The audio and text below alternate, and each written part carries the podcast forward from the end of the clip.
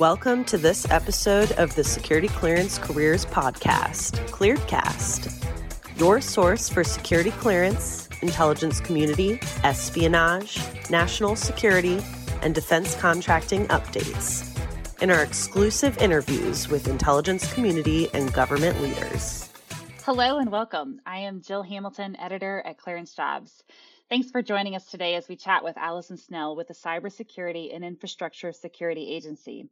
She's on CISA's Election Security Initiative leadership team, and we'll be talking with her about her role at CISA and their work in securing the U S elections. So Allison, thanks so much for joining us today. Thank you. I'm excited to be here. So Allison, can you tell me about CISA's Election Security Initiative and your role on the team? Absolutely. CISA's Election Security Initiative is actually a part of the National Risk Management Center. We are responsible for CISA's election security mission, that's in the name, um, and administering the Sector Risk Management Agency for the critical infrastructure designation of election infrastructure. And um, we ha- also have the mis, dis, and malinformation for mission, countering mis, dis, and malinformation mission for CISA, as well as our engagement portfolio and how we support both other CISA staff, including our field staff, and ourselves deploying out into the field and supporting st- state and local election officials on election security work that they are doing. I am the program manager for that team. I what that means is I serve both as kind of the deputy to lead as well as the chief of staff type function. Um, I handle the hiring, recruitment, the day-to-day bureaucracy management, which is, you know, clearing out any of our products, managing the team, making sure that all traps are run and that the people on the team are cared for, managed, and supported in their day-to-day work, supporting state, local election officials and critical infrastructure. That's great. I mean, it, when it when you think of all the people and the processes that go into Um, a mission as big as like you have, um, you really need somebody who's ready to take that on, because it's really people and that bring about the change. You know, you need people on board to do that. So that's that's huge. And I love stories of, especially of government agencies, their ability to, to evolve and grow. Um, so that's that's really great. So your prior experience was doesn't sound like it was it was outside the field of election security. So can you talk a little bit how you came onto the team? You mentioned that you they you were recruited. So what do you look for also when you bring new people into your work? I actually have a background in library and information science. And so I have always landed in positions that haven't necessarily fit that. Straight out of grad school, I came into CISA through the Presidential Management Fellows Program. And I actually started in CISA's predecessor, the National Protection Programs Directorate, within the C FATS program, which is the Chemical Facility Anti-Terrorism Standards, which is a regulatory program. And there, over the, my tenure there, I served in jack-of-all-trade type roles. I was a special assistant in the front office. They threw me on projects that were just needed some near-term attention. And then eventually I stood up their communications team and their official executive secretariat, which is like the clearinghouse within Um, various agencies. They go by different names, but they're the mechanism by which like official tasks get done and products get cleared. So I started out there and wended my way up to the M P D front office, and then down a few years later down into stakeholder engagement and managed their their administrative backbone functions too, like the hiring, the internal processes, all of those things. So that's how I landed in the team. And for the most part, our entire team has kind of had different wending ways and roads into our program. Uh, very few of our team members actually have backgrounds in elections or election security um, on the federal side. We have people, Jeff, uh, our, our lead for election security, my boss, uh, his background is systems engineering, and he was in the cybersecurity division for quite some time before moving over here. Has a background in emergency communications too. Um, some of my team members, you know, started out either as contract staff with no background, but just good, solid work ethic, curiosity, and interest in the program, and have grown and thrived in the space. So very few of us, I mean, we do have some election expertise and on staff in-house, but we've also like found other ways to contract and and leverage, like we have expert consultants on contract, but our, our federal cadre and even some of our contract support staff, the majority don't have elections background. What we tend to look for as we've built our team, and like this has been really fun because we started out as a task force with absolutely no billets. Everybody was detailed in. There were volunteers across the agency who came in both for the twenty, twenty eighteen election and the twenty twenty election were volunteers who were detailed into our program from across C I S A to support this mission, which is just such a valuable and important thing, but they weren't election experts. It's not what we were looking for in recruiting. We were looking for people with passion, commitment, good work ethic, the willingness to work hard, play hard, and support our stakeholder set. So that's what we look for when we we bring people in. Um, it's not necessarily do you have elections on your background. You know, some of it is like, do you have stakeholder engagement experience? Do you understand how systems work? Do you have an interest and a passion in just doing good work? Not even necessarily this work, but good work. And that's how we've built up our team, which has been just tremendously fun. So I think just based on our, our team and all of the backgrounds, like you don't have to have a background in this. Sometimes it helps. Sometimes it's just not necessary, because if you're willing to learn and dig in, that's the biggest thing. And there are so many people on our team that have taken the time to cultivate their knowledge and their interest in the space, that they've grown in ways that they probably didn't expect and we didn't expect, but like they've made our team whole through that curiosity and their work ethic. So most of that is like the the the willingness to learn and do that is what we look for more than anything, I think, and just being good team players, committed to mission, ready to work hard.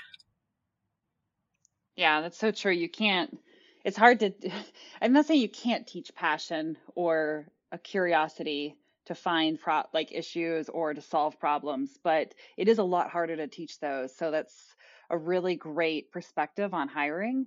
Um, but yeah, skills are important, but at the same time, you really want people who are driven and really want to solve big problems, um, because that's really what you're, you know, you're after doing. So it's a, it's a good perspective on that.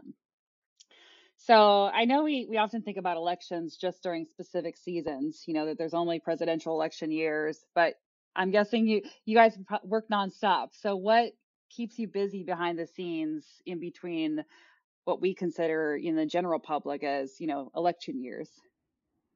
Oh, I love this question. uh, one of the things that came out of the twenty twenty election was everybody's like, you're taking a break right now, right?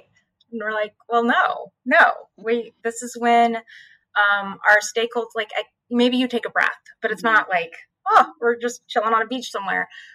Uh, this is when our stakeholders have some breathing room to implement new systems and update things, and they need us to be ready and fresh for them. So we spent we've spent a lot of time um, meeting them where they need us, which is ongoing, even during election season. Where do state and local election officials need us most, and how can we best support them?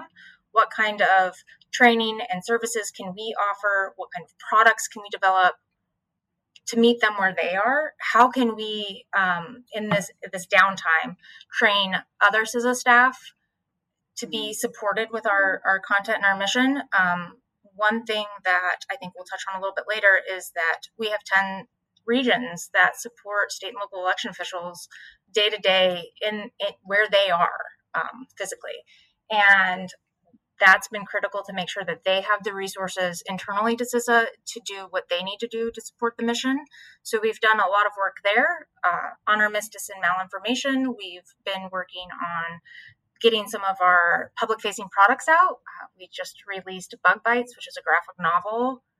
Um, second in the ser- our Resilience series, Real Fake, was released before the election last year. So we have... Um, We're getting our products out, we're getting our trainings out, we're getting our people out and about, whether virtually, some in person, but just kind of keep trucking along, making sure that, again, our stakeholders are getting what they need from C I S A and that we're prepared for our, our next midterm. Hmm. Right, because, you know, the time to start preparing for a storm isn't when you're in the middle of it. So that's such a great, um, it's good that to keep that work going behind the scenes in between um, what we would in the public consider the election years. So yeah, well, and there are elections like every day, well, at least right. every week. Um, you know, there's elections happening today, right now, that mm-hmm. uh, are top of mind for us. And so, yes, uh, general elections are very important. The terms yeah. are very important, but elections don't stop in off years. And really, you know, for an election to happen securely smooth and smoothly, it does take a lot of effort, um, collaborative effort across, you know, federal government, state, local, tribal, and territorial, all those different levels. So how do you work with, with everyone and bring them all together um, from all these different entities? Yeah, that's a big question. Um, our team, so we we really got to break the mold when we started, both as a task force and then continuing on and our permanent body. We work across C I S A. That's kind of where we start, working across C I S A, and then working across the federal interagency. We have partners we touch base with on the regular and have just cultivated like a network across like the interagency and C I S A to make sure that we, um, as a federal entity, are operating smoothly and seamlessly as possible for our stakeholders. And then in terms of the S L T T community and the local, state and local election officials, those are, you know, those are who we care about the most. So we have a couple of different bodies that support that, but then also our team is just there to support it. So the Sector Risk Management Agency, which falls under the Election Security Initiative, has both the Government Coordinating Council and the um, Sector Coordinating Council. And that's members of S L T government on one side and then our vendor community on the other side. And so we have regular touch points with them. We are incredibly involved in both supporting them in our S R M A role, but then just our broader election security mission role. So we touch on there. Um, we work very closely with N A S and N A S Ed. That's the National Association of Secretaries of State and the National Association of State Election Directors. And we participate in any of their forums that, where they need us. And they both have conferences coming up mid-August where we will be actively supporting them, participating in their sessions, speaking with their members, and engaging them directly there. And then um, I think it's really key to hit on, like, my team doesn't do this alone. We partner with our field folks. Um, the regional personnel in C I S A are tremendous. Uh, like I said, there are ten regional field offices that have been growing and maturing within C I S A and building out their presences and supporting election um, stakeholders just as much as they have to support all critical infrastructure, national critical functions within their areas of responsibility. But we work really closely with them to make sure that they're fully supported in supporting the S L T T community. And, you know, as I, meant, as I mentioned, we have election experts on as consultants out and about supporting both our regional and S L T T partners on things that we need. So we have specific training offerings that my team offers and deploys, and we'll do either upon request or different forums where we've been requested to come in. But our regional personnel are equally equipped to provide a lot of those services and that information and like leverage our, our consultants as much as they need. So it's just ongoing. The collaboration is ongoing and making sure that we're staying in touch, communicating, being in receipt of requirements and working together to meet those requirements. Yeah, it really truly highlights just the power of communication and just how much um, in order to bring about change or institute something new or grow um, a task force or any of those different things that we're trying to do, that you're trying to do, um, communication is just so critical. Um, it can sometimes probably feel like you're over communicating, but um, that's usually a better place to be than under, you know? Uh, and I think that's, that's a key point. Um, when the election infrastructure subsector was established, it was at a communication deficit. And we started in a deficit of trust when this pre the task force and initiative being stood up. Um, our community was skeptical of what value we could add and whether or not this was a good thing. And we've worked really aggressively and hard to overcome that. And from a partnership model, like we've succeeded as and continue, and but there's still work to be done. And we recognize that and continue to plug away. And you can't do that without the connections and the communication and the continued willingness to grow and learn and partner. And we've really really adopted that model as much as we can. Yeah. Yeah, because it's really a continuous thing to keep on. The, you can't just communicate one time. It's an ongoing thing, along with like collaborating with partners and always getting buy-in and checking in with them. Um, that's definitely an ongoing thing. So having a team that's in place that really has that as their mission as well is is really important. So that's great. So what would you say you're most proud of with respect to your work on this team? Oh, I... So I'm so, well, that's really hard because um, I've been in C I S A for twelve years, and don't tell the rest of the places in C I S A I've worked, but this has been my favorite job, and just uh, the mission, the stakeholders, and then the little posse that we've been able to cultivate is just absolutely wonderful. It has been so fun building this team and building this mission and seeing where we've been able to have an impact, and hearing from stakeholders how we've been able to help them, and knowing that we can continue to grow and do better and meet them where they are with what they need is all of that. Like, I'm so proud of all of that. And um, I spend a lot of time behind the scenes doing the management of the team and the building of the team and the hiring of our folks and making sure that the trains run on time and deliverables are met when they need to be met.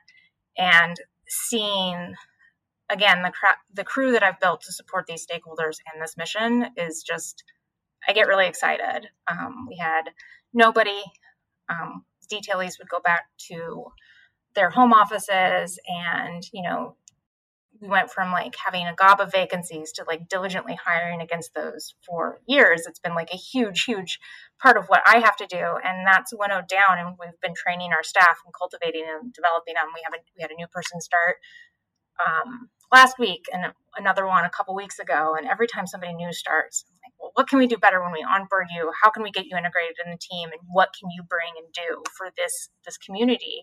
And it's just so rewarding. And again, hearing from our stakeholders how our team is meeting them where they are is really great. Yeah. No, that's so great. Um, it's it's encouraging to start to see um, all the different pieces beginning to come together, and trust being built, and, you know, even onboarding new employees who are of the same mindset and have different capabilities to add is really exciting, and it's exciting work to to just listen and, and, and hear about. So really appreciate you sharing all that. Well, thank you so much for joining us today at ClearCast. For more security clearance news and defense information, please visit us at news dot clearance jobs dot com.